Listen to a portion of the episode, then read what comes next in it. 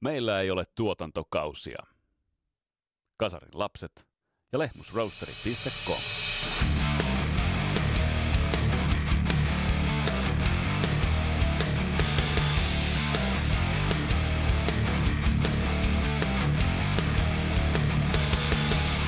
Tässä Kasarilapset podcastin jaksossa niputetaan meidän tämänkertainen Def Leppard-käsittely, kun Christian Huovelin tulee vieraaksi ja vähän otetaan Def Leppardin uraa laajemmassa mittakaavassa nousuineen ja laskuineen. Ja teenpä kaikessa röyhkeydessä, niin teenpä tuohon alkuun myös mielenkiintoisen rinnastuksen Def Leppardin ja itsensä Led Zeppelinin välillä.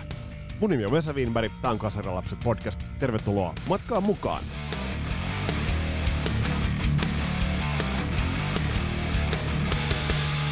Ja kyllä se näin on. Kuten Ponu Markkanen tuossa metallisella äänellään, ja metallisella tarkoitetaan metallin äh, sydämen tuomalla äänen karismallaan. Hienosti sanoi, meille ei ole tuotantokausi. Se pitää ihan paikkansa. Nyt on kesä ja milloin on parempi aika kuunnella podcasteja kuin kesällä? Ja on tulossa tuttu tapaan yhtä sun toista. Jarmo Nikun haastattelu, Jarmo Nikku tulee vieraaksi, Samuel Banna tulee vieraaksi. Ja sitten mulla on semmonen, mulla oli ajatuksena, Tämä on itse asiassa kytenyt, tai tuottaja Taskinen on itse asiassa pitkään mua jo potkinut tähän suuntaan. Mulla oli mielessä tehdä semmoinen rankkaus. 80-luvun vuosista, että minä, minä laittaa tavallaan ne vuodet paremmuusjärjestykset, minä vuosina on julkaistu parasta musi, musiikkia, tykeimmät albumit. No mä oon tehnyt nyt vähän sellaista myyrän työtä, ei myyrän työtä, vaan pohjatyötä, ja ei siis, mun on nyt pakko sanoa, että ne on ihan järjettömiä ne vuodet. Ei, ei, siis niitä on ihan mahdoton laittaa. Jopa mun on ihan, joka, siis mä tykkään rankata asioita ja laittaa paremmuusjärjestykseen, niin jopa mun on ihan mahdotonta laittaa 80-luvun vuosia paremmuusjärjestykseen, joten mä tuun tekemään äh, about kymmenisen jaksoa tässä kesä syksyn aikana. Ja käsitellään jakso kerrallaan, ei perättäisissä jaksoissa, mutta käsitellään jakso kerrallaan vähän itse asiassa 80-luvun vuosia ja vuosi kerrallaan, mitä levyjä tuli, mitä noina vuosina tapahtui, koska se kronologia, se on ihan, ihan tajuton. Ja hei, unohdinpa tässä kaikessa puheripulissani, koska olin niin täpinöissäni tämän kertaista jaksosta, unohdinpa sanoa, että tämä podcast pahdetaan kasaan tuttuun tapaan Suomen päräyttävimmän ja parhaan pahtimon Lehmusroosterin kanssa.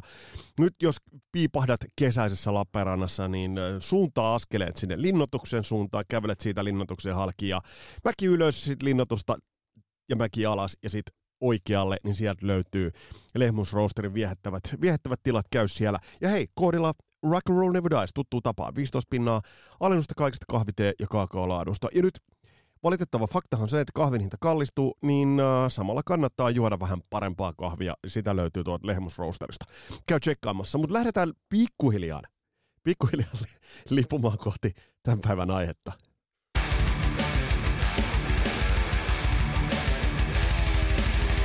Onko ollut hienoja keikkoja, jos oot ollut Rockfestillä tai oot ollut katsomassa Judas Priestia tai oot ollut, ollut katsomassa Social Distortionia, vaikka mikä menee vähän skoopista ulos, mutta hieno bändi, ihan ok bändi.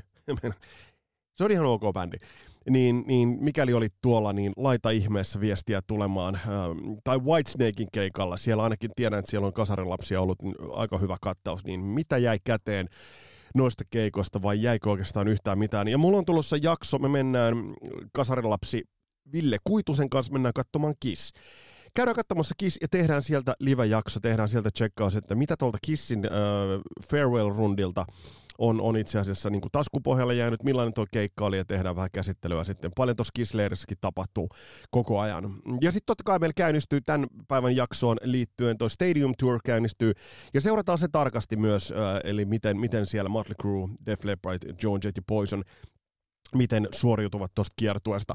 Ja oikeastaan tuohon kiertueeseen liittyen, niin me paketoidaan tässä jaksossa toi Def Leppard, viime jaksossa me vähän tuohon Diamond Star Halos-levyyn tatsia, ja mitä nyt enemmän on sitä levyä kuunnellut, sen paremmalta se vaan kuulostaa. Se on aika ilahduttava piirre.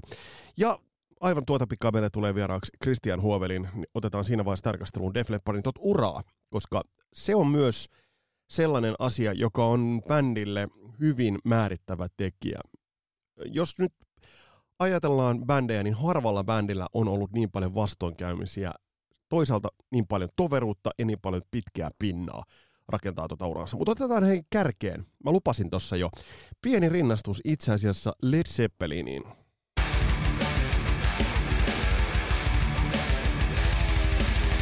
Ja vielä on ihan ensi alkuun pakko, ensi alkuun, tämä on varmasti jo kolmasti alkuun, pakko sanoa tuo Whiskey ja Go Go'n keikka, mikä löytyy nyt sitten kokonaisuudessaan YouTubesta ja Def Leppardin osalta nimenomaan käy tsekkaamassa. Helvetin timokka keikka, Pak, pari asiaa pakko ihastella. Basisti Rick Savage rooli, rooli, tuolla keikalla, mutta myös uudella levyllä on musta kasvanut kaiken aikaa. Ja olihan se jo edeltävällä levyllä toi Man Enough biisin se hieman Another One Bites Dust-henkinen bassokuljetus. Mutta sitten äh, bändin soiton tiukkuus, mä pikkasen on, on sitä ylikriittisesti katsonut, että miten Joe Elliot suoriutuu noista falseteistaan.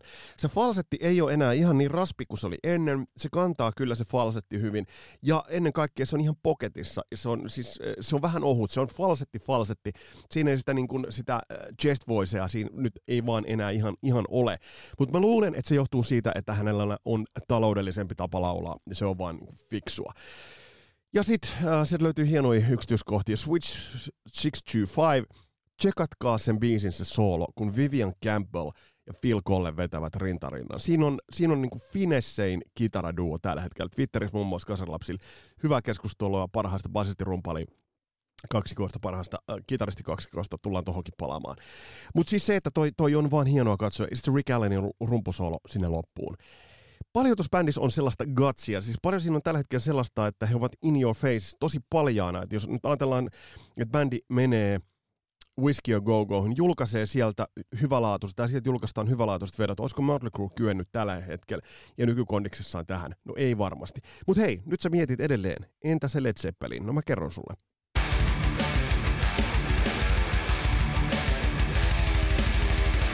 Def Leppard mätsää hyvin monelta osa-alueelta Led Zeppelinin And Then Some.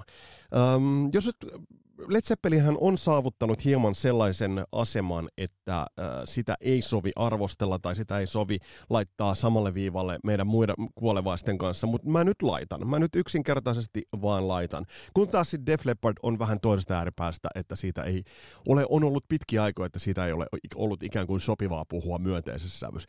Mutta jos ajatellaan äh, bändejä ja bändejä, niin, niin mä, ei mene yksi yhteen, mutta tsekkaa nämä ja laita mitä oot mieltä. Öm, Led Zeppelinillä ja Def Leppardilla, jos katsotaan koko katalogia, on hieman epätasainen toi tuotanto laadullisesti ja myös alkupainotteinen. Eli ne timakoimmat levyt menevät sinne ensimmäiseen neljään levyn kummallakin bändillä tämä, tämä pitää, pitää paikkansa. Ja sitten tulee epätasaisuutta. Et jos nyt ajatellaan the Holeista eteenpäin, Led Zeppelin tuotantoa, totta kai se nyt on muodostunut klassiseen kanoniin sopivaksi, mutta onko se niin kuin, mit, mit, miten laadullisesti ta, tasapainosta se itse asiassa on? No jos ajatellaan sitten näitä bändejä muuten, mm, Def Leppard on hieman tuottajavetoisempi, kun taas sitten Led Zeppelinistä löytyy, löytyy vahvemmin sitä uh, virtuositeettia soittajapuolelta. Ajatellaan Jimmy Page ja John Bonhamia. Et siellä on enemmän soitanollista virtuositeettia. Tämä ei nyt suoranaisesti ota mitään pois uh, Def Leppardilta, kuten mä tuossa kehuin äsken tuota kitaristikaksikkoa, mutta se on enemmän band unit, joka on saanut sen supportin tuottamisesta. Uh, kumpaakin kotimaa Iso-Britannia hieman hylki. Led Zeppelinia ei nyt ehkä niinkään, mutta toisaalta ehkä hieman siinä mielessä, että bändi suuntasi niin vahvasti Pohjois-Amerikan markkinoille. Ja kuten kohta kuullaan kuulemaan, niin Def Leppardille tapahtui tämä sama asia. Kummatkin ovat erittäin, erittäin kotona stadikoilla. Eli stadion soundia löytyy kumma, kummaltakin. Uh, kummallakin on tämmöinen signature-soundi, jonka tunnistaa välittömästi. Toisella se rakentuu, kuten mä totesin jo, toisella se rakentuu vähän soitannollisen virtuositeetin varaan, toisella tuotannollisen virtuositeetin varaan. Ja sitten mä haluan nostaa mielenkiintoisen kaksikon. Uh, John Paul Jones ja Rick Savage pedaalit, kiipparit, soundin lavennus, monipuolisia soittajia. Mitä pidemmälle Def Leppard tulee, sitä enemmän Rick Savagein rooli korostuu. Ja sitten on mun mielestä hieno katsoa. Vahva laulullisesti, soittaa jalkapedaaleilla erilaisia taustoja, on soittanut itse asiassa jo 80-luvulta saakka, mutta siihen ei olla vaan, se oli hyvin pitkään se Pretty Boy. Mut nyt kun, kun otatte sykkeet alas ja rinnastatte nämä bändit nyt ihan siekailematta, jokainen teistä, niin perehtykääpä. Rick Savage, John Paul Jones, hyvin hyvin paljon samaa. Sitten tullaan toisiin rinnastuksiin, myyntimerkitys ja myytti. Mm, Led Zeppelin myynyt yli 300 miljoonaa levyä, Def Leppard yli 100 miljoonaa levyä. Öö, toki pitää nyt, Led Zeppelin operoi 10, 10 vuotta aikaisemmin kuin Def Leppard, mutta yhtä kaikki ovat ison ison kaliberin bändejä. Voidaanko sanoa, että se mitä Led Zeppelin oli 70-luvulla, Def Leppard oli 80-luvulla, and then some. Mun mielestä pystyy erittäin, erittäin hyvin sanomaan. Totta kai toisella bändillä oli populaarempi yleisö, mutta jos nyt mietitään, että jos Led Zeppelin olisi vaikuttanut 10 vuotta myöhemmin, niin mitä olisi tapahtunut? Tämä on semmoinen herkullisen spekuloinnin aihe. Ja sitten mikä bändejä myös yhdisti ja toisaalta erotti. Kummankin bändin ura on vuorattu isojen, isojen tragedioiden öö, väreillä ja synkillä väreillä. Tiedetään, että, että esimerkiksi Led Zeppelin leirissä oli paljon henkilökohtaista surua, siellä oli, oli perhepiirissä oli surua, ja sitten se, mitä tapahtui John Bonhamille, ja bändi loppui siihen. No sitten tullaan äh, Def Leppardiin, ja tullaan kohta käymään läpi tämä Def Leppardin ura, tragedioinen kaikkineen. Bändi ei lopettanut tuossa kohtaa. Et siinä mielessä siinä on yhtenäväisyyksiä ja eroja. Kuitenkin kaksi hienoa brittibändiä, ja kyllä mä sanoisin tämän jakson otsakkeenkin mukaisesti, että Def Leppard otti sen brittirokin ison soinnun, soihdun kantaakseen uudella mantereella. Mutta hei, nyt on aika raottaa ovea ja ottaa meidän vierasta vastaan, vanha kunnon Christian Huoveliin.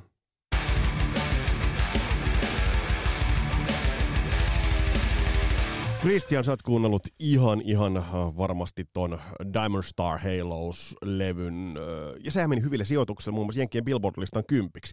Oletko yllättynyt? Ei tämä nyt sinänsä, niin kuin, sinänsä yllättänyt minua, että kyllähän niin kuin, jo tässä kymmenen vuoden aikana niin kuin Def Leppard on saanut niin kuin, kyllä taas uudelleen sitä niin kuin, suosiota eteenpäin niin kuin, siirtymällä vähän erilaiseen niin kuin, tapaan esittää sitä omaa Def Leppard-musiikkia, että mä niin kuin, koen sen jo sellaisena juttuna, mikä lähti aikoinaan sitten coverlevyn niin kuin julkaisusta ja sen, sen jälkeen sen niin kuin seuraavan albumin ja nimettömän Def Leppard-albumin myötä, että kyllä se ei ehkä välttämättä, mä en tiedä, kun nykyään niin paljon ollaan esillä tässä digitaalisessa tai niin sosiaalisessa, sosiaalisessa mediassa, niin sitten jotenkin niin kuin, musta se on hieno juttu. Ja mä aina tykännyt tuosta bändistä siinä, että se niin kuin pystyy siinä omassa sapluunassa uudistumaan niin kuin itsensä sisällä parhaiten. Ja se on niin kuin musta bändin aina ollut se vahvuus, että ei pelkästään niin kuin 2022 tänä päivänä pelkästään. Mutta jos ajatellaan, ajatellaan sitä, että koko rock-genre sinällään on, on monia monia aikalaisbändejä ja rinnakkaisbändejä, joilla taiteellinen niin uusiutuminen ei välttämättä onnistunut siinä mielessä, niin kuin tuo oli, oli iloinen yllätys. Mutta he hypätään ihan suoraan, hypätään suorilta käsin alkuun. Jos ajatellaan ja luodataan tässä, ää, luodaan, luodaan katsaus nimenomaan Def Leppardin uraan ja sen oikeastaan hyvin, jos nyt ei verrata Iron Maidenin joka jutussa, mutta kuljetellaan vähän muita bändejä niin, rinnalla. Mutta jos lähdetään, joo, joo. jos lähdetään nyt ihan sen liikkeelle, niin aikalaisia. Kuitenkin punkin jälkiaalloille bändi lähti muotoutumaan. Pikkasen eri suunnassa, eli ei ihan Lontoon ytimessä, vaan Sheffieldissä. Mutta kuitenkin bändi lähti tulemaan tuohon otolliseen asemaan suhteessa New Wave of British Heavy Metalliin.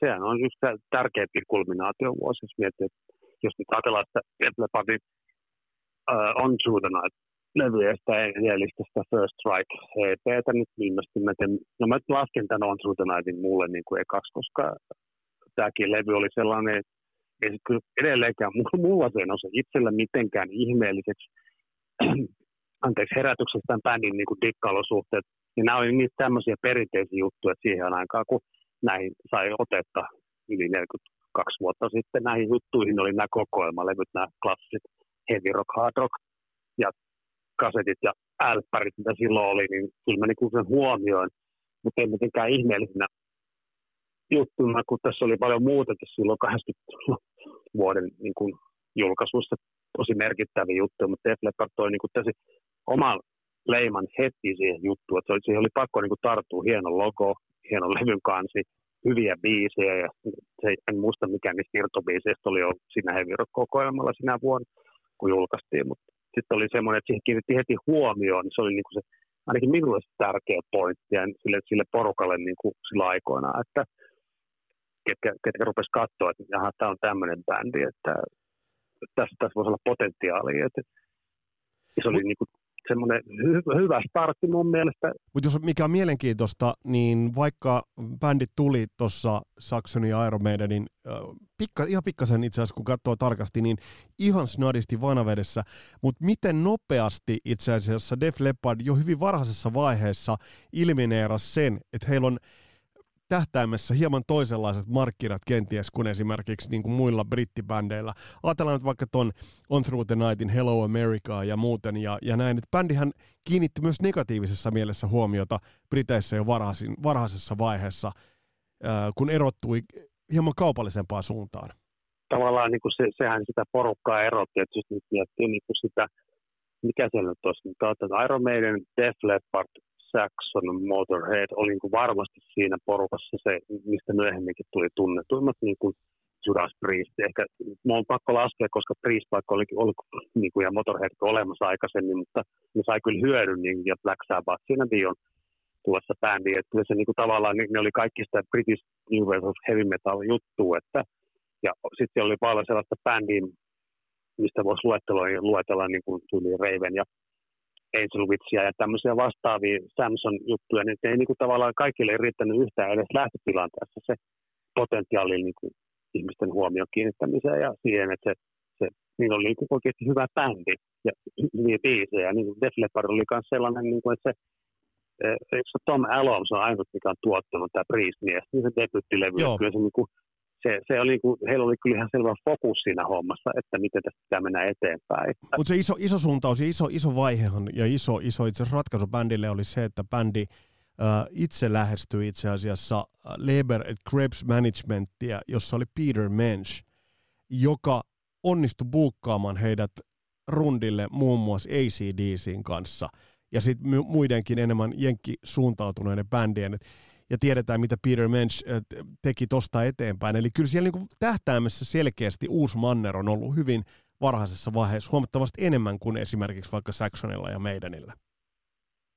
Kyllä, sitten se, semmoinen niin oman tyylin niin kuin, juttu, että millä niin kuin, ihan kansainväliset markkinat, ihan, niin kuin, ihan joka puolelle. Että sille, että se on aina, sit, sit näkee kyllä sitten debutista, että on melodinen bändi, että sillä on niin kuin semmoinen ne biisin niin kuin jutut, mit, mit, mit, mitkä on niin kuin heidän ihan itsensä säveltämiä. Niin kuin bändi on ollut aina niin kuin hyvä tekemään niitä kappaleita ihan alusta asti ja hyvä niin kuin fokusin hommassa. On keksitty itselleen hyvä logo, hyvä imago ja sitten niin kuin palkattu, saatu oikeat tuottajat, miksaajat, se paikka, missä tehdään ja silleen niin kuin se veljeys homma on ollut siinä alusta asti niin kuin tuossa vaiheessa niin tietysti panossa on ollut ne jätkät, ketkä on, mutta tavallaan niin kuin just se, niin kuin, niin oli niin kuin se hy, hyvällä tavalla se fokus, niin kuin, että he, he, he haluaa maailman kovimman saada Kyllä, kyllä, kyllä. kyllä. Mut, mut kotiylö, kyllä, mutta kotiyleisöhän käs heille selän. Jos ajatellaan tuota, mitä on lukenut tästä Reading-festareista, missä olivat ensimmäisen levyn jälkeen, niin siellähän yleisö niin kuin heitti bändää kusia olut ollut törkeillä. Eli siis, ja, ja tässä kohtaahan bändi itse asiassa niin kuin lähti suuntaamaan hyvin vahvasti niin kuin kohti, kohti jenkkimarkkinoita. Tämä on musta mielenkiintoinen tämä nimenomaan se, että, että se kotikenttä käänsi selkäänsä Def Leppardille hyvin varhaisessa vaiheessa. No kyllä, se tuntui mun mielestä aina olevan semmoinen kirous siinä kyllä monen muunkin bändin kohdalla, kun, kun lukenut kirjoja, niin musta tuntuu, että se niin oli välillä ihan sama juttu Priestin, Motorheadin tai tai meidänkin kohdalla. Että siis tavallaan, sitten tietyllä tavalla sitten niin kuin odotettiin sitä oikeaa hetkeä, oikeaa niin kuin paikkaa ja aikaa, että, että milloin niin kuin muutkin lämpenee. Ja semmoista vähän niin kuin siksakkia, että mi, mihin suuntaan, mikä, mikä meitä löytää, on, onko se vanha Wuusmanger Japani. Käytännössähän ne on niin kuin se, se niin kuin, jos miettii niin kuin niitä, että missä, missä tämä musa eniten niin kuin tikkaillaan, niin kyllä se on niin kuin Japanin markkinat, vähän Aasia, sitten on Euroopan markkinat tosi vahvasti ja Yhdysvallat sitten niin kuin se tavallaan se, se, mihin aina tähdättiin. En ehkä tänä päivänä, mutta silloin se oli niin kuin se semmoinen, ja, ja sitten myöskin, että hyvin halutaan tehdä jo niin kuin sellaisia, että kun, kun, kun tuli kuitenkin jo MTV oli tulossa ja äh, Sky Channel ja nämä tämmöiset jutut, missä niin kuin jo ruvettiin satsaamaan niihin videoihinkin paljon enemmän. Sitten niin kuin, sillä jo ruvettiin pystyttiin kilpailemaan kello niin kuin jo semmoinen potentiaalinen niin kuin käyntikortti, niin kuin esimerkiksi videon suhteen ja Mm. mm. semmoisen hittibiisin. Niin, et siinä oli niin kuin mun mielestä, kyllä Def Leppardilla oli niin kuin se, se oli niin kuin ihan selkeästi ne niin kuin, just kun että sitten tulee tämä Matt Lance tähän kuvioon mukaan. Ja Mutta tuo eka, eka levy On Through the Night ei vielä olisi sellaisenaan riittänyt. Tässä kohtaa, Ei. tässä kohtaa tapahtuu se iso juttu. Jos mä nyt katson niin kun ne bändejä, mitä Matt Lang oli tuottanut, ja mä poimin nyt hänen tuottamistaan bändeistä niin kun merkittävät, niin sieltä löytyy, jo, joita hän tuotti ennen ö, ryhtymistään tö, töihin Def Leppardin kanssa, niin sieltä löytyy Boomtown Rats, sieltä löytyy ACDCin Highway to Hell vuodelta 79, ACDC Back in Black 80, Foreignerin nelonen 81, ja sitten hän lähti työskentelemään Def Leppardin kanssa, kun lähdettiin kakkoslevyä 81 ilmestynyttä High and Dryta tuottamaan. Oisko Def Leppardista tullut se, mitä siitä tuli ilman Matt Langea? mm, no ei, tämä varmaan voisi sivuuttaa. Kyllä tietysti nyt ei voi tietää, kun se on tapahtunut, mutta niin kuin tavallaan niin sen ajan niin kuin tuotteista siellähän oli paljonkin varmasti sellaisia, mä uskon, että Tom Morman tai Martin Birch tai joku vastaava olisi varmaan saanut, jos hän olisi ollut kiinnostunut, niin yhtä lailla niin kuin tavallaan kun Martin Birch esimerkiksi aikalaisista hän oli ihan ylityöllistetty kaveri ja teki niitä helvetin klassikoita jatkuvalla syötöllä. Hän oli yhtä legendaarinen jätkä siihen vaiheeseen. Oli, oli siis, varmasti voidaan, paljon- vo- voidaan sanoa, että oli legendaarisempi. että että tavallaan niin kuin Matt Lance tuli siellä vähän, niin kuin vähän myöhemmin syntyneenä ja eri tavalla asioita oppineena niin kuin siihen rinnalle. Et sille, se oli niin kuin, no ei sitä nyt silloin niin kuin miettinyt, mutta nyt kyllähän se nyt huomaa niin kuin sit jälkikäteen, että on niin, kuin niin iso harppaus, tuo kakkoslevy, niin kuin, ei kaikki biisit ole timanttia, mutta siis kyllähän se nyt oli semmoinen, että se herätti kaikissa meissä pikkareissa niin kuin semmoiset vitsiä, nyt on kyllä hyvä, Kyllä. nyt on hyvä bändi, Kyllä, hyvän kyllä. tuulen musaa. Ja se oli niinku musta kiva, että se oli niinku, jo silloin pentuna kuulosti, että tämä on niinku mahtavaa, tätä voi On. tikkailla tässä jossain niin. täysillä. Mutta mulla on vastaus siihen mun omaan kysymykseen. Ei, Def Leppardista ei olisi tullut missään määrin niin kaupallista soundilta. Et siinähän Matt Mm. Lang nimenomaan alkoi erottua, että ajatellaan, olihan lukuisia tuottajia, jotka tekivät kaupallisia menestyksiä, mutta noin pitkälle vietyä kaupallista jalostamista, niin kun sit näki, että millaiseksi Matt Lang tuossa kohtaa tuli. Mutta siinä on hieno jotenkin, äh, mä oon aina kuullut High and Drylla, niin mä oon kuullut sävyjä sekä Back in Blackista että Foreignerin nelosesta. Et se on hieno, siellä on niinku paljon sellaisia soundillisia juttuja, joita löytyy ACDCiltä ja Foreignerilta, ja sitten ne alkavatkin löytyä tuolta High and Drylta. Musta se on ihan makea, makea elementti.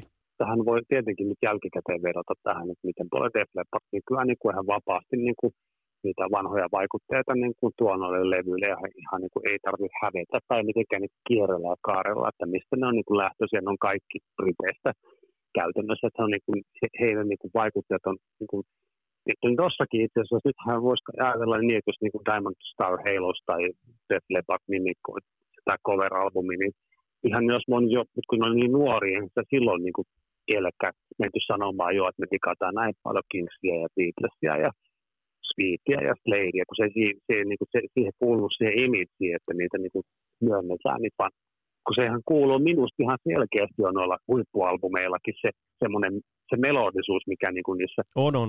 on. orkestrassa ja ynnä muissa niin kuin, siis T-Rexissä, että siis tämä on niin hirveä lista näitä huippubrittipändejä, mitkä niin kuin on jo legendoja. Ja sitten Def Leppard niin kuin jalostaa sen siihen, yhdistääkseen sen sellaiseen niin kuin muottiin, missä niin kuin ihmiset kiinnostuu tästä bändistä niin kuin globaalisti, niin kuin maailmanlaajuisesti. Mm, Niin mm. kyllähän se tossa jo on ennen Pyromaniaa jo ihan selkeä. Kyllä, kyllä. Niin kuin siinä ollaan jo niin lähellä.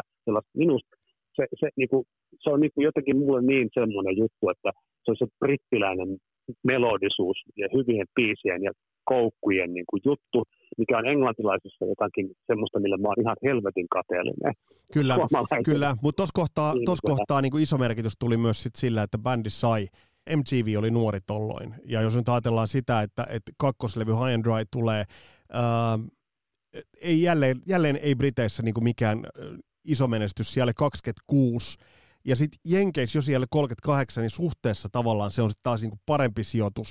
Mutta Bringing on the Heartbreak, siitä tuli sitten kuitenkin MTV-hitti, ja tämä oli iso homma. Ja sitten kiertuet muun muassa Ozzy Osbourne ja Blackfootin kanssa. Kyllähän tässä kohtaa Amerikan markkinoiden ovet aukesi isosti.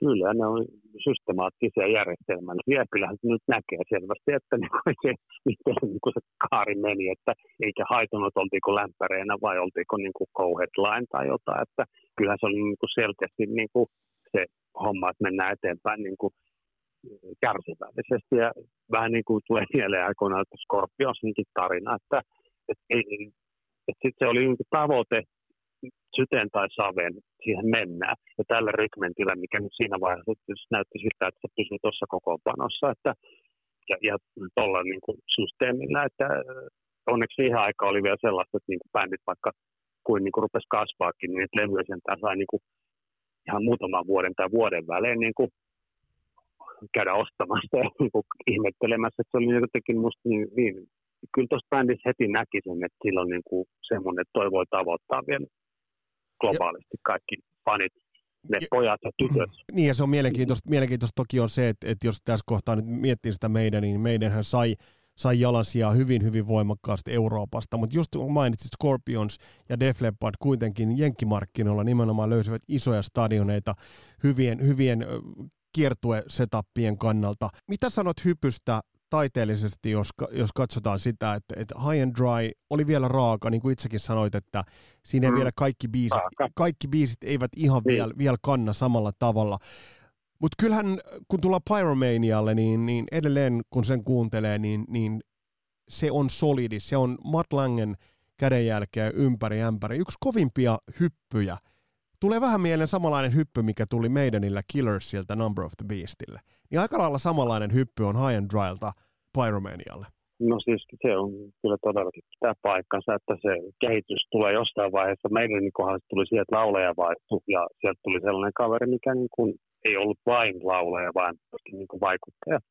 Että se, se, sehän, niin kuin, sehän on ihan helvetin selvää, että Digisonin tulos ja Samsonista meidän, niin, niin se ei ollut pelkästään se, että vaihdetaan laulaja ja ruvetaan vääntää biisejä. Sehän niin oli ihan, se, se on niin kuin ilmiselvä juttu. Def on niin kuin taas öö, tästä, tästä tapahtuu se kitaristin vaihdos, mitä on saatana.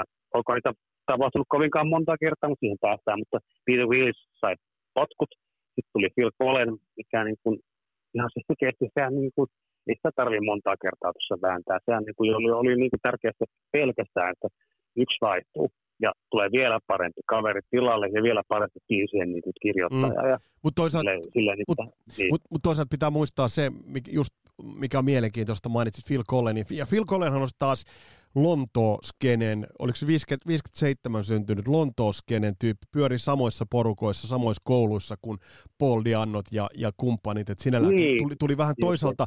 Mutta mun on pakko sanoa Pete Willinsin puolustukseksi, Phil Collenhan tuli soittamaan Pyromanialle ainoastaan soolot, mutta kyllä siellä taustalla on helvetin hieno kuunnella Steve Clarkin ja Pete Willisin kitarointia jo ihan noiden komppiraitojenkin puolesta. Että kyllä Pete Willisilläkin täytyy antaa iso hatunnosto ton, ton Pyromanian laadun, laadun osalta. Se oli, no joo, ei, en, en epäile yhtään, mutta tavallaan tämän jatkokannalta niin tämä peli oli tavallaan niin kuin tässä diskosta joku piti jää kuusi jäsentä tämä bändi ei voinut jatkua, kuten eräs bändi, mistä en tullut sen enempää jatkaa myöhemmissä vaiheena. Niin, niin, tota, Joo, ei sille, ei sille vaihdokselle niin vaihtoehtoja ollut, mutta si, mut, mut siis se, että et Pete Willis teki hyvää duunia tuon levyllä, ja se on usein jäänyt ehkä vähän mainitsematta. Joo, joo, mutta se, sen paluu, ja se, sitä ei tapahtunut. Niin kyllähän tuossa on ihan selvä homma, että taas mennään eteenpäin, eikä mustella menneitä mennään uuden, uuden, uuden kokoonpanon kanssa, mikä niin kuin hoitaa tämän homman niin paljon himaa, että Pyromaniasta tulee nyt yksi universumin kovimpia 80-luvun alun ja tämmöisiä ikonia, että siis sen on niin, kuin, siinä on niin, kuin niin kaikki kohdallaan. Ja se, mikä on mieletöntä, mikä laittaa vähän niin kuin boksiin, ja me tosiaan ei mene tuohon levyyn yksityiskohdiltaan sen tarkemmin, mutta jos ajatellaan ihan noita statistiikkoja, niin Pyromania äh, möi kaikkinensa on myynyt jo enemmänkin, mutta möi kaikkinensa vuoden 83 6 miljoonaa kopiota, öö, tai siis sittemmin. Se möi ekan öö, viikon, ekan vuoden aikana 100 000 kappaletta joka viikko. Ja ainoastaan Michael Jacksonin Thriller piti Pyromanian takanaan. Ja nimenomaan Jenkeissä valtava, massiivinen menestys ja headline-kiertue. Kaikki oli jollain tavalla katettu bändille. niin se on ihmeellistä, että ohitti vaikka niin kuin esimerkiksi niin kuin kaikki 70-luvun dinosauruksien myynnit ja totot ja kaikki. Että se jotenkin niin kuin, se ei niin kuin sillä lailla tajunnut, mutta sillä lailla siihen aikaan, että tuo levy on niin kova, että toinen pitää lähteä niin ostaa kaupasta. Että eihän, sitä puhuttiin niin paljon koulun pihoilla ja koulussa ja joka paikassa, että ilman mitä siihen aikaan todellakaan 40 vuotta sitten meillä ei ollut mitään niin kuin, minkälaista sosiaalista mediaa kuin puskaradia ja koulun penkkiä. Soramontut, että siis niin kuin, kyllä toi niin kuin, me, en ymmärrä, jos joku ihminen sanoo, että ei ole voinut niin reagoida ton, ton bändin läsnäoloa siihen aikaan.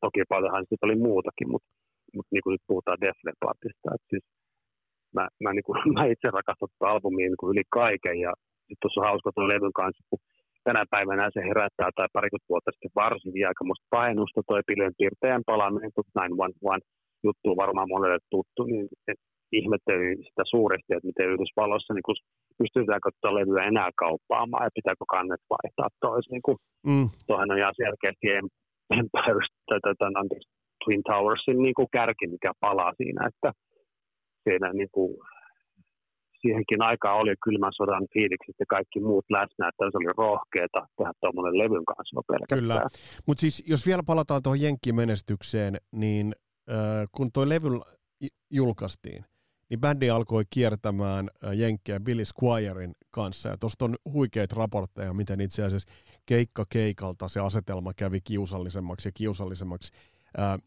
Billy Squireille. Ja sitten tämä päätyi siihen, että se kääntyi niin, että sitten Def Leppard veti headlining paikalla. Ja, ja viimeinen keikka tuolla kiertueella oli muun muassa äh, Kaliforniassa 55 000 ihmisen edessä.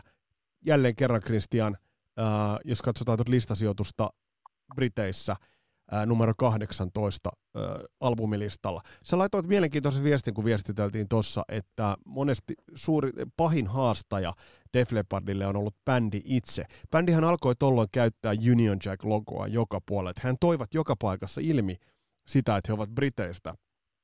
Ja silti Pyromanian myötä se, missä se pankki räjäytettiin täysin, tai pilvenpiirtäjä, niin se oli Pohjois-Amerikka. Kyllä, mä en voi yhtään ottaa tästä ottamatta esille sitä, että Beatles 60-luvulla. Et siis mä pystyn ihan hyvin niin kuin vertaamaan, että onhan tämä mm. ihan yhtä muista hysteriaa kuin sitä Beatles aikoinaan.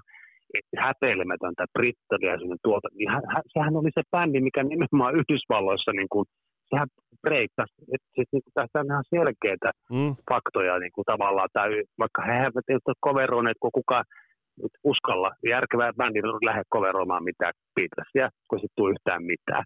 Et siis, tai Queeniäkään välttämättä, se ei tule mitään.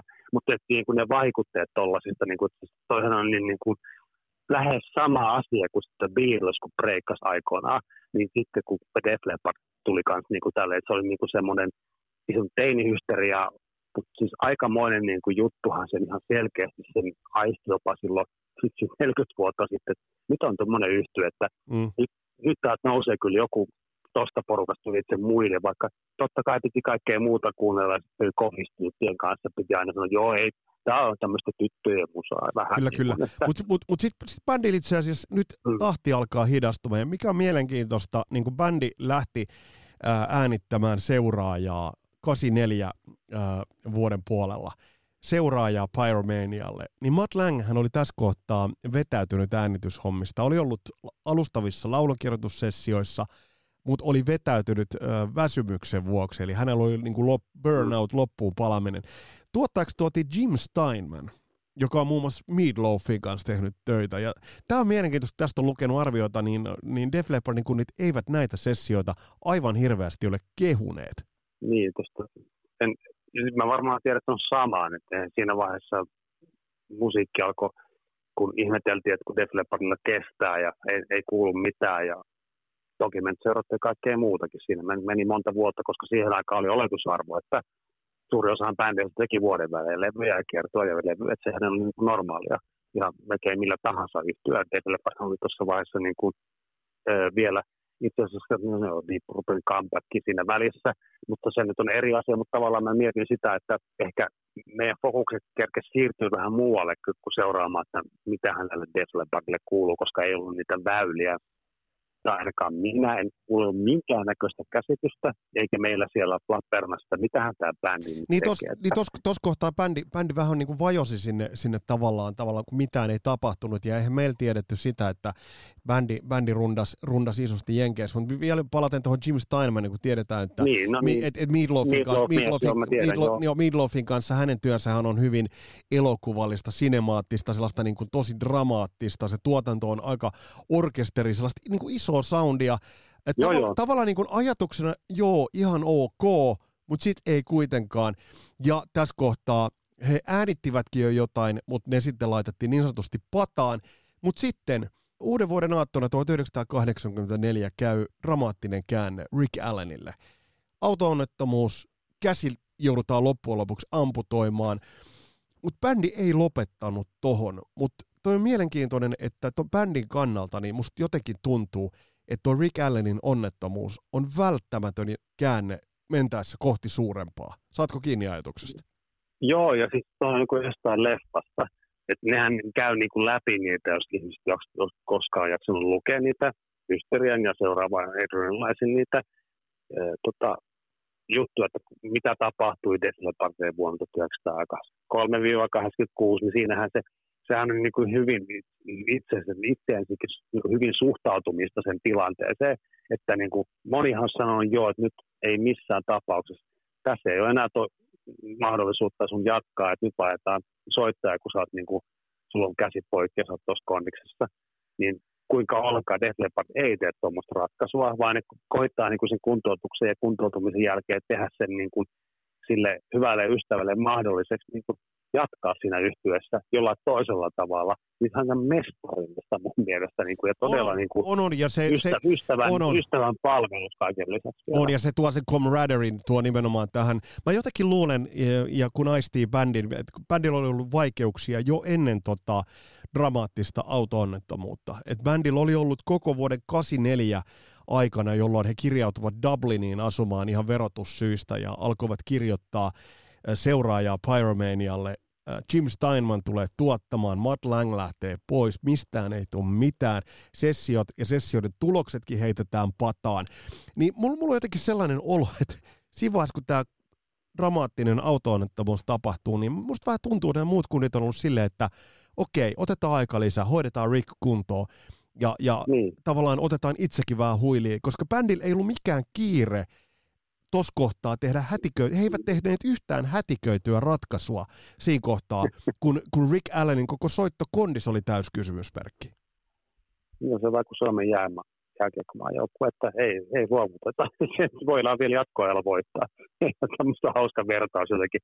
Mutta et niinku, et silleen, siis toi oli ihan älyttömän hi- hieno juttu, että sitten niinku tavallaan piti miettiä uusis kokonaan, että millä tavalla niinku musaa pitää niinku tästä eteenpäin niinku äänittää ja tehdä, kun nyt sit niinku ja, ja, ja sitkeä Rick Allen hyvänä rumpalina opetteli kiltisti sen uuden tekniikan myötä, sanele- sanelemien etujen myötä niin kuin, ja sen, sen omien taitojen myötä niin kuin tehdä uudelleen se soittaminen. Ja sen pohjalle se bändijuttu perustui, eikä pelkästään sen bändin kirjoituksen niin kuin, tasolla ja sillä miten hyvin biisejä niillä oli jo tulossa, vaan että se, se lähdettiin rakentamaan niin, että ensin katsotaan, miten Rick Allen pystyy soittamaan ja millä tavalla, niin sen pohjalle ruvetaan rakentamaan sitä tulevan albumin biisiä, niin kuin ai- aiheota, missä nyt oli lopullisesti kai 12 biisiä, mutta niitä oli varmaan enemmänkin, mutta ei, lähes varmaan tupla-albumin verran niitä kappaleita, mutta sitten niin sit ruvettiin katsomaan, että nyt me saadaan,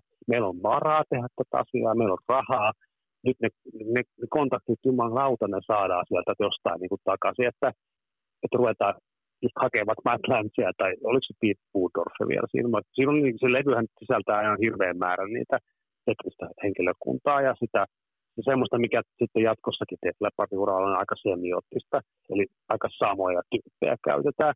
Ja, ja sitten niin mietitään kaikki, niin kuin hi, hi, hiotaan niin kuin loppuun asti kaikki, että miltä se levy kansi näyttää, miltä se näyttää se koko paletti. Et nyt nyt niin kuin ruvettiin tekemään semmoista maailman parasta levyä ikinä. Niin, Tämä se semmoinen fiilis mulla olisi, jos mä olisin siellä kärpäisenä katossa, että nyt, nyt ei yhtään himmailla, nyt tehdään niin, kuin niin paljon kuin pystytään, ja siinä vaiheessa etenkin kun saatiin, saatiin ne palikat käsiin, Niin nyt mä niin kuin jotenkin näen tämmöisenä, mä okay, eläydyn siihen tilanteeseen. Toi levy kun ilmestyi, ja mä muistan, kun mä kuulin ton ensimmäistä kertaa, niin jos mä oon ihan rehellinen, niin kyllä mä olin vähän järkyttynyt. Ai jaa.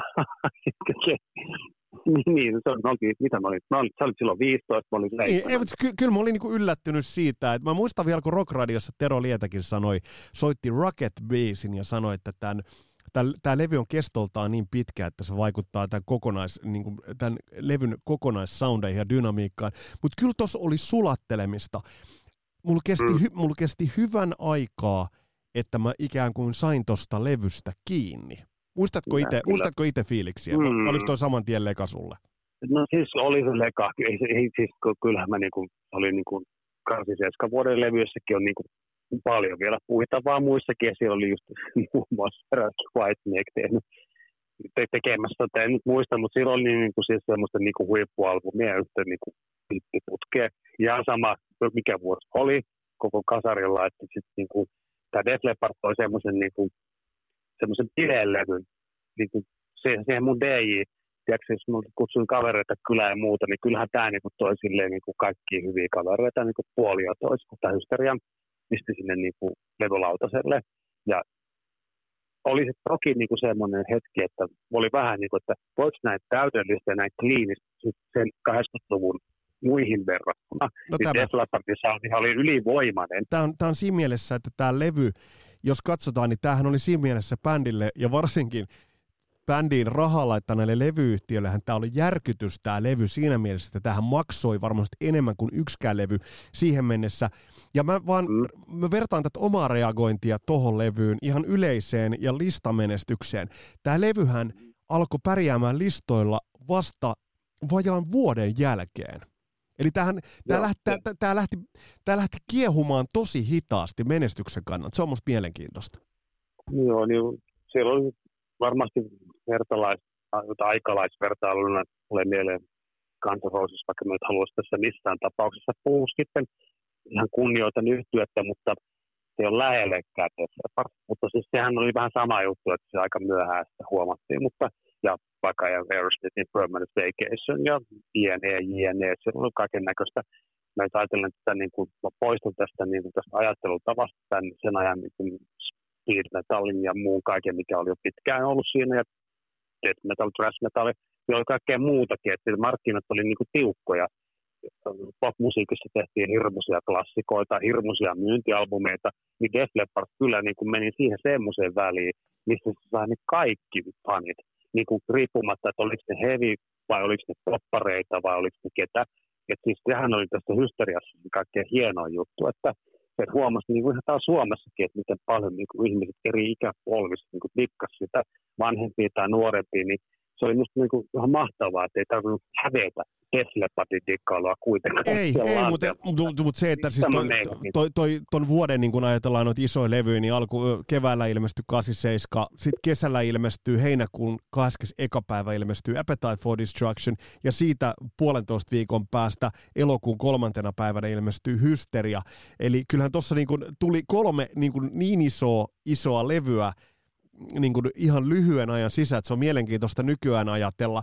Mutta toi, levy, no lähti, toi levy lähti sitten kuitenkin menestymään, ja ennen kaikkea Pohjois-Amerikassa. Mutta sitten oli mielenkiintoista Monsters of Rock-kiertue, ja mitä se tolle bändille merkitsi, koska ne oli ekat keikat, jolla Rick Allen soitti. Olisi ollut hienoa olla paikalla niillä keikoilla, kun, no siis, kun, kun, kun, kun bändi tulee ensimmäistä kertaa ja Rick Allen rummusi. Siitähän on se legendaarinen juonto, kun Joe Elliott sanoo, Rick Allen on drums, Rick Allen ja yleisö, yleisö hurraa. Ne on niitä rock'n'rollin isoja hetkiä. Joo, eihän tästä, niin kuin tästä meidän viestittelystä, mä en just toissa iltana valvoin kolme tuntia. Mä katson täällä niin kuin YouTubesta niin kuin kaksi keikkaa vuosilta kasi. Se kuusi kun vähän rakenen tallenne siltä kiertueelta kävi Stokiksessa ennen hysteriaa, mikä oli ihan jo ihan älytön.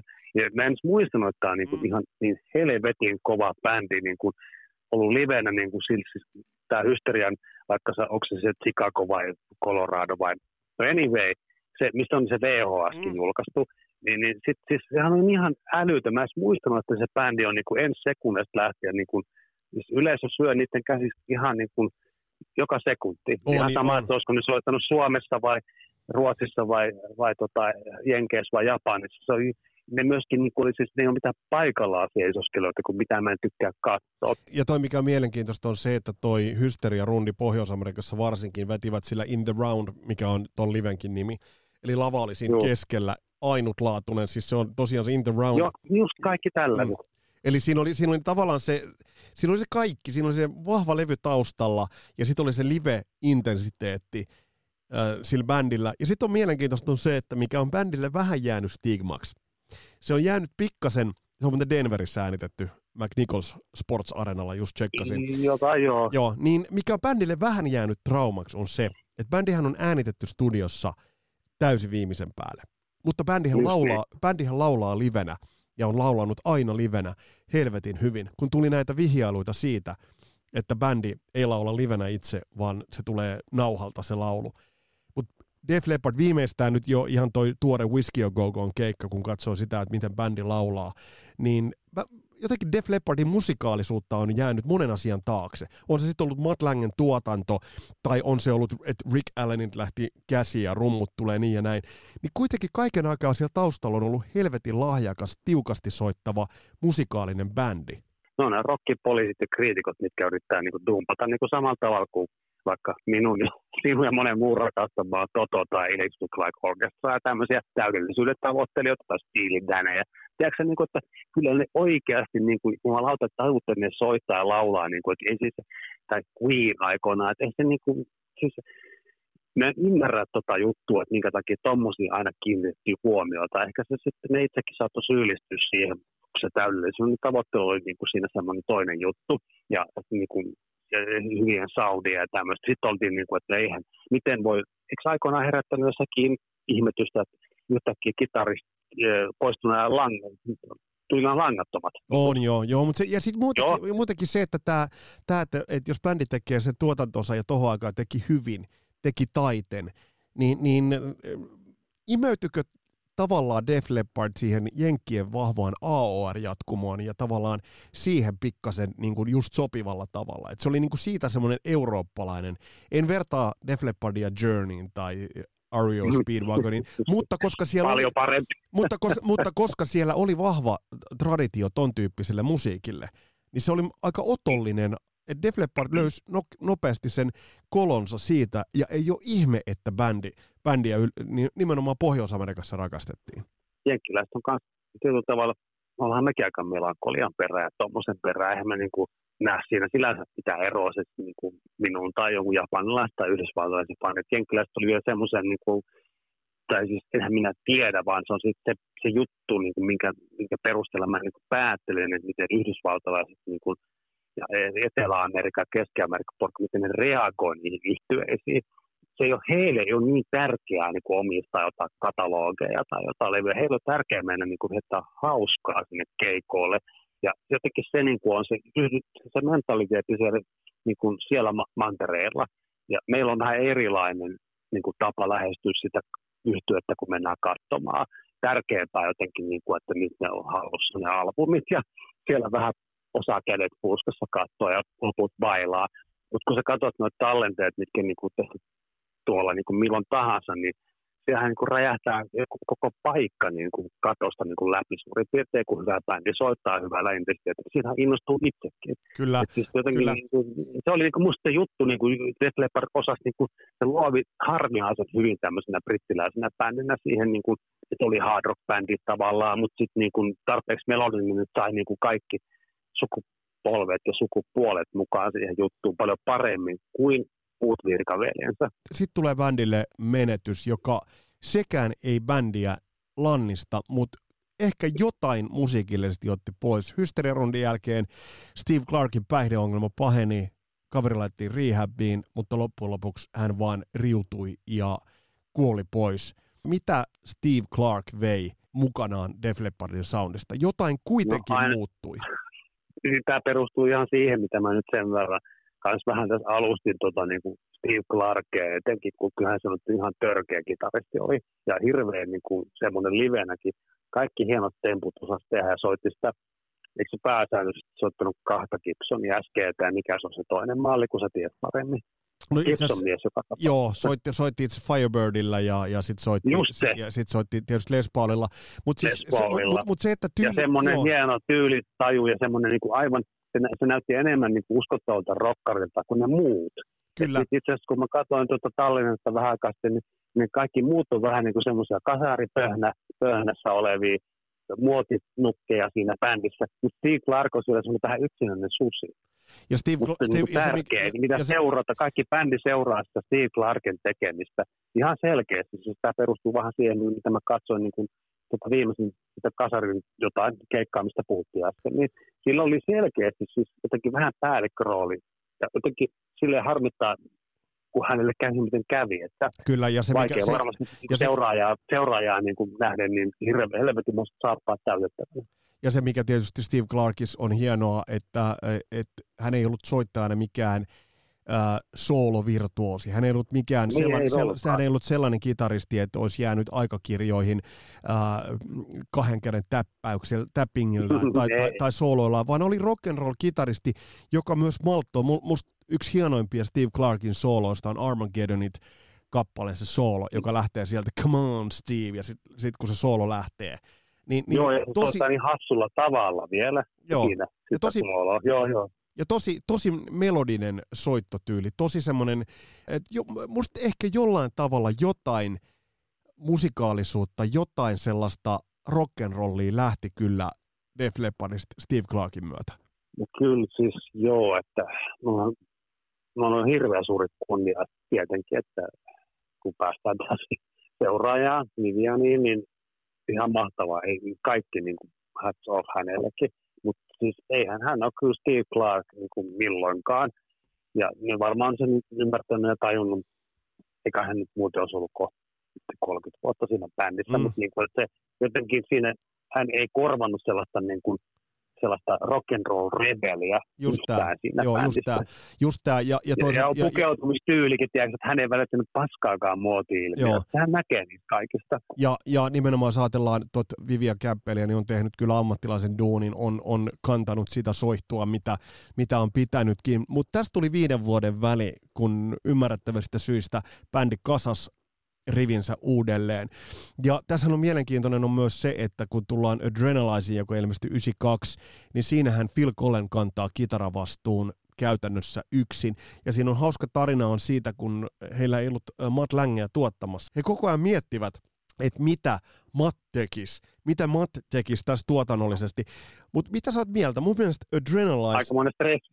on, on, se, sitä kyllä. Mutta mun mielestä Adrenalize on, musta se on erittäin, erittäin solidi levy. Se on tehty aika paljon varmasti siitä nimenomaan niin, että on lähdetty tekemään hysterialle seuraajaa. Mutta musta toi on, toi on hiton hieno levy. On, ja itse asiassa se muistuttaa niin kuin, musta taas niin kuin toista hienoa Matlands Aisaparin tehty Brian Adams, Waking Up the Neighborhoods. Niin, siis, siis mun mielestä, niin kuin, kun sehän oli tullut vähän aikaisemmin, niin mä ajattelin, kun tuon levy kuuntelin, ja mä olen silloin ensimmäisen kerran itse bändin nähnyt onneksi, sain lipun silloin jäähalliin, niin, tota, niin sitten jotenkin se hiukan lähestyi, niin kuin se sai sen hysteria vaihteen, mutta se myöskin lähestyi sitten sellaista, niin kun sit etenkin päästiin tähän MTV oli ihan hirveän suuressa roolissa ja vielä ei ollut sitä meidän nykyistä tuntemaa internettiä olemassa. Ja mä niin näen tämmöisenä melkein sisarlevynä sille Brian Adamsin Niin, kyllä, kyllä. Ja, ja, siis, joo, ja, ja, minkä, ta- ja minkä, ratkaisuja. minkä, takia, minkä takia Brian Adams hommas Matt Langen tuottamaan ää, nimenomaan Waking Up the Neighborsin oli se, että Brian Adams halusi tehdä hysterian ja aika lähelle kyllä, Niin. he, aika lähelle kyllä onnistukin. Olen mä monta kertaa miettinyt, että helvetti sentään millaisen levyn Def Leppard olisi tehnyt, jos he olisivat saaneet Matt Langen nimenomaan tuottajaksi, koska Waking Up the Mm. Neighbors, sehän on enemmän Def Leppardia kuin Brian Adamsia. Just, ja joku tämmöinen niin Robin Hood-hitti, mistä on tullut varmaan niin kuin universumin kovin balladi ikinä, niin kuin, että sitten tuossa kun he niin kuin, yrittää vähän samaa tuossa Adrianlaisilla niillä parilla, niin sehän on aivan hieno levy. Ja puhumattakaan siitä, että kun se sitten näki aikoinaan, mutta se nyt ei vaikuta siihen, että pidän siitä joka tapauksessa ihan sikana tuosta levystä ja sitten niin oliko siinä jossain deluxe-versiossa paljon ylimmästi, mutta se, ne piti sen hyvin sen fokuksen kasassa, että just ton verran kappaleita pitää levyllä olla ja ton verran tehdään.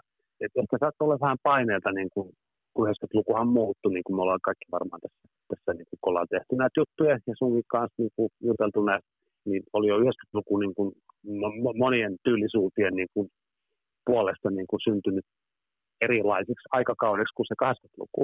Kyllä, kyllä. Tavallaan täällä Def Leppard rimpuilee vielä siellä kasarilla tuossa levyssä sopivasti, kyllä. vähän ehkä Ysärille. Kyllä, ja tuo, tuo toki tota Ysärille, mutta mut teki, teki mun mielestä kyllä, niin kuin monta kertaa todettu, että kasarihan jatkuu. Ja hienot videot. Kasari jatkuu, kyllä, kyllä, kasari jatkuu vuosiin 92, 93. Slangilla, sit, jos tuota slangia katsotaan, siinä mun mielestä vähän heillä hajosi se pakka vaikkakin onnistuneesti toivat akustisempaa rumpusoundia siihen, mutta tossa, ei, tossa eivät vaan äh, mun mielestä biisit ihan riittäneet. Ei. No, ihan samaa mieltä. Oli, jos puhut, kun sä puhut jostain järkytysefektistä akkonaan nuorana, niin kyllä toi oli semmoinen, että mä jätin sen levy levykauppaan. Mä kävin kuuntelemaan musafasulla, että tämä on ihan hirveätä paskaa. Ei niinku, vaikka kuin Vonessa Warwick, mikä on ihana mm. naisjuontaja sieltä Headbangers Ballista ja hieno ohjelma, kaikki kunnia sille hienolle ohjelmalle, Rest in Peace, ja hienolle juontajalle, niin hän haastatteli jossain vaiheessa slangin niin kuin aikaisesti Def että kun katsoi niitä tyyppejä, että ei jumalauta, ne näyttää ihan naurettavilta. Joo, joo, just, joo, just tämä 26-vuotiaan tuo reaktio, niin kuin, että ja sitten tuo logo on muuttunut. Missä se on se teräväkärkinen Def Leppard-logo? Kyllä. Siinä on jo vähän semmoista osviittaa siitä, että ehkä ei kaikki ihan samalla Joo. tavalla kuin ennen. Ja Kyllä. Mut mä, mä, teen, mä, ja kaikki. Mä, niin. teen, mä teen nyt sellaisen sillan ja sä saat tehdä omat poimintas sieltä, mutta jos nyt tehdään silta tuosta slangin potentiaalisesta, vaikka siellä oli pikkuhittejähän siellä oli,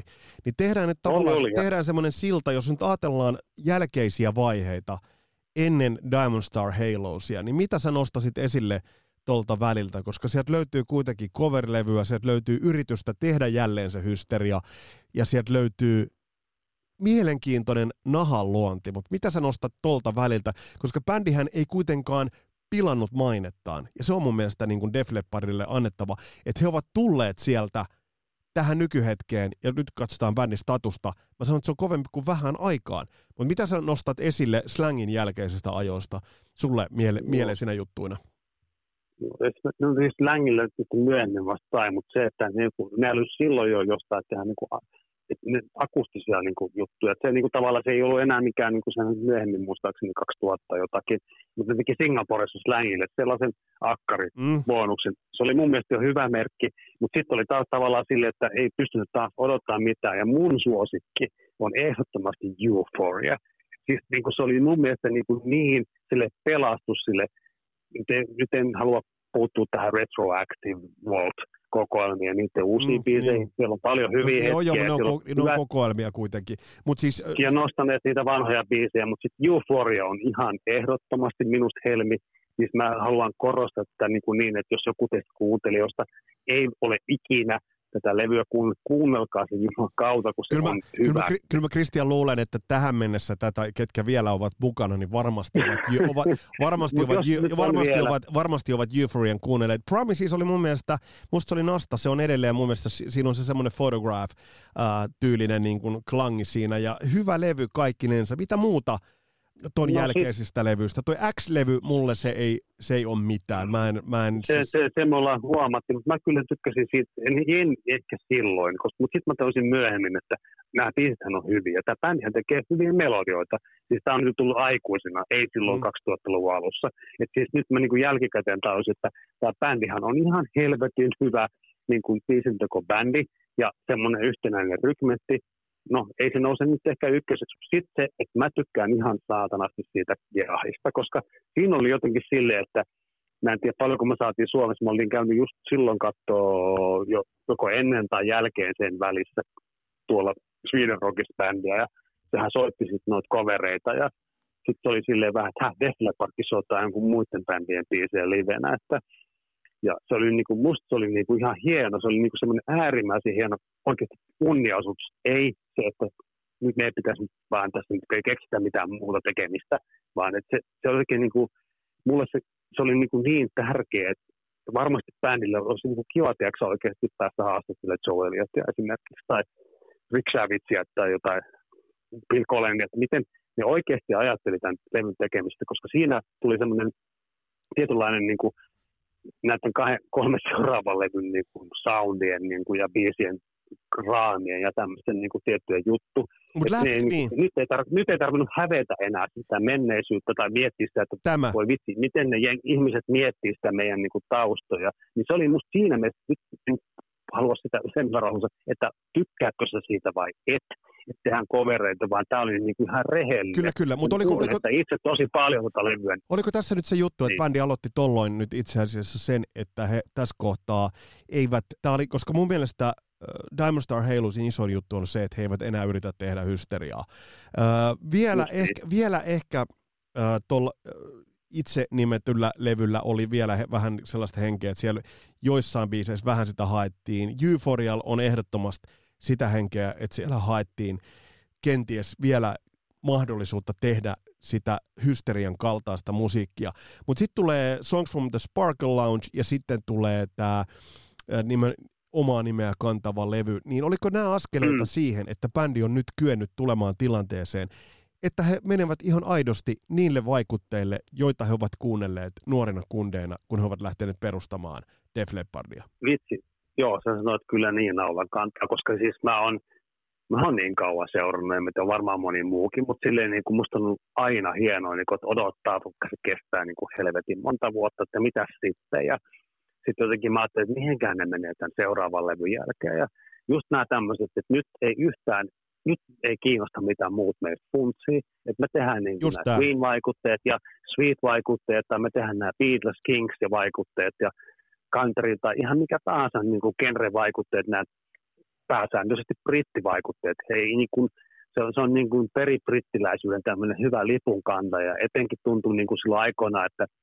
kun piti sanoa siitä Adrianlaisista ja siitä, kun Vivian Campbell buukattiin bändiin, hänhän soitti ekan keikan sillä Freddie Mercury tribuutilla. Kelaa vähän, se on ollut tuommoiseen Mm, paikkaan kyllä, kyllä.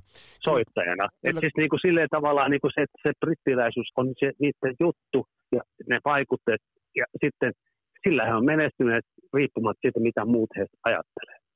Et se on niinku minusta ollut hienoa. Mä niinku aina on jaksanut siis 2015 milloin mä oon nähnyt Def Leppardin siellä Tampereella ja just oli ilmestynyt toi Nimikko-albumi, yhden biisin taisi soittaa Kyllä. siellä muistaakseni, niin se oli niinku siis jengihän oli niinku, olisi syönyt niinku niiltä vaikka mitä. Mutta jos, tullaan, jos nyt tullaan niin bändin merkityksiin, niin tämä on kova statistiikka on se, että ää, aina viime vuosien asti on ollut viisi rockbändiä, joiden, ää, jolloin vyöllään kaksi alkuperäistä studioalbumia, jotka ovat myyneet yli 10 miljoonaa kappaletta kumpainenkin. Eli siis kaksi studiolevyä, jotka ovat myyneet siis yli 10 miljoonaa kappaletta ää, Jenkeissä. Ja näitä on The Beatles, Led Zeppelin, Pink Floyd, Van Halen ja sitten äh, Def Leppard. Mun on pakko tuosta Led Zeppelistä ottaa kiinni. Eikö siinä ole vähän samaa niin kuin klangia? Brittibändi, joka tuli, mutta yhtäkkiä Amerikka sen imasi. Ja se on, No joo, on ti- tietyllä tavalla, että sit, ja tietysti Def Leppard ei ole halunnut siihen murhaispesään silleen sohasta suoraan ainakaan, että emme kyllä näe niin kuin musassa keppeli ei mutta mut, mut joo, siis mut urassa, joo, joo, urassa, mä urassa, ymmärrän, joo. urassa on paljon samaa. urassa, joo, joo. Mut- silleen niin kuin, he on häpeilemätön pop-bändi mun mielestä, ja se on niin kuin, jos mä nyt jotain niin kuin tästä heitän tähän väliin, että kyllä niin kuin, jotenkin tuntui nuorenakin silleen, että vitsi, miksi tätä täytyy miettiä, että tämä bändi on näin niin kuin mielettömän hyvän kuulosta musaa ja hyvälle tuulelle. Se mun aina haluan korostaa tässä, tässäkin niin kuin, artiksessa ja jutussa, että tämä Def Leppard tuo aina hyvän fiiliksen, Juuri kun tämä. kuuntelee. Juuri tämä. Et ihan sama vittu minkä levy sen, no ehkä joku pari levy ehkä ei tuo, mutta, mutta, mutta sen saa jokainen päättää itse. Hei, mä kysyn sulta tähän loppuun. Mä haluan sun mielipiteen. Jos ei nyt oteta Volttia ja Retroactivea mukaan, niin mihin sä rankkaat äh, Diamond Star Halos-levyn? No onhan nyt siellä toppi tosessa, mä en tuossa sano mihin, mihin kohtaan, kyllä se niin kuin, tuossa nyt on tuossa lattialla nuo levyt, niin kun mulla on niin kuin, mun suhtautuminen niin kuin tähän yhtyeeseen on myös sellaista aika, ei fanaattista, mutta semmoista, että mä löydän niin paljon kaikesta, että kyllä se siellä niin kuin, paremmassa puoliskossa menee, että jos on tusinan verran, niin kyllä se menee siihen toiseen parempaan tusinaan, sanotaan näin, koska 12 albumia, niin se menee siihen kutoseen, ei vitoseen. Ja se on kova sijoitus se. Kiitokset Kristian Huovelin jälleen kerran vierailusta. Ää, tässä oli tämänkertainen jakso. Paljon on tulossa kaikenlaista. Ja kuten tuossa alussa Panu Markkanen sanoi, meillä ei todellakaan ole minkäännäköisiä tuotantokausia. Vedelkööt laiskat podcastit, hirsiä, me ei vedellä hirsiä. Me rokotaan tää koko kesä. Tässä oli tämänkertainen Kasarilapset jakso. Mun nimi on Vesa Wienberg. Palataan astialle. Moro!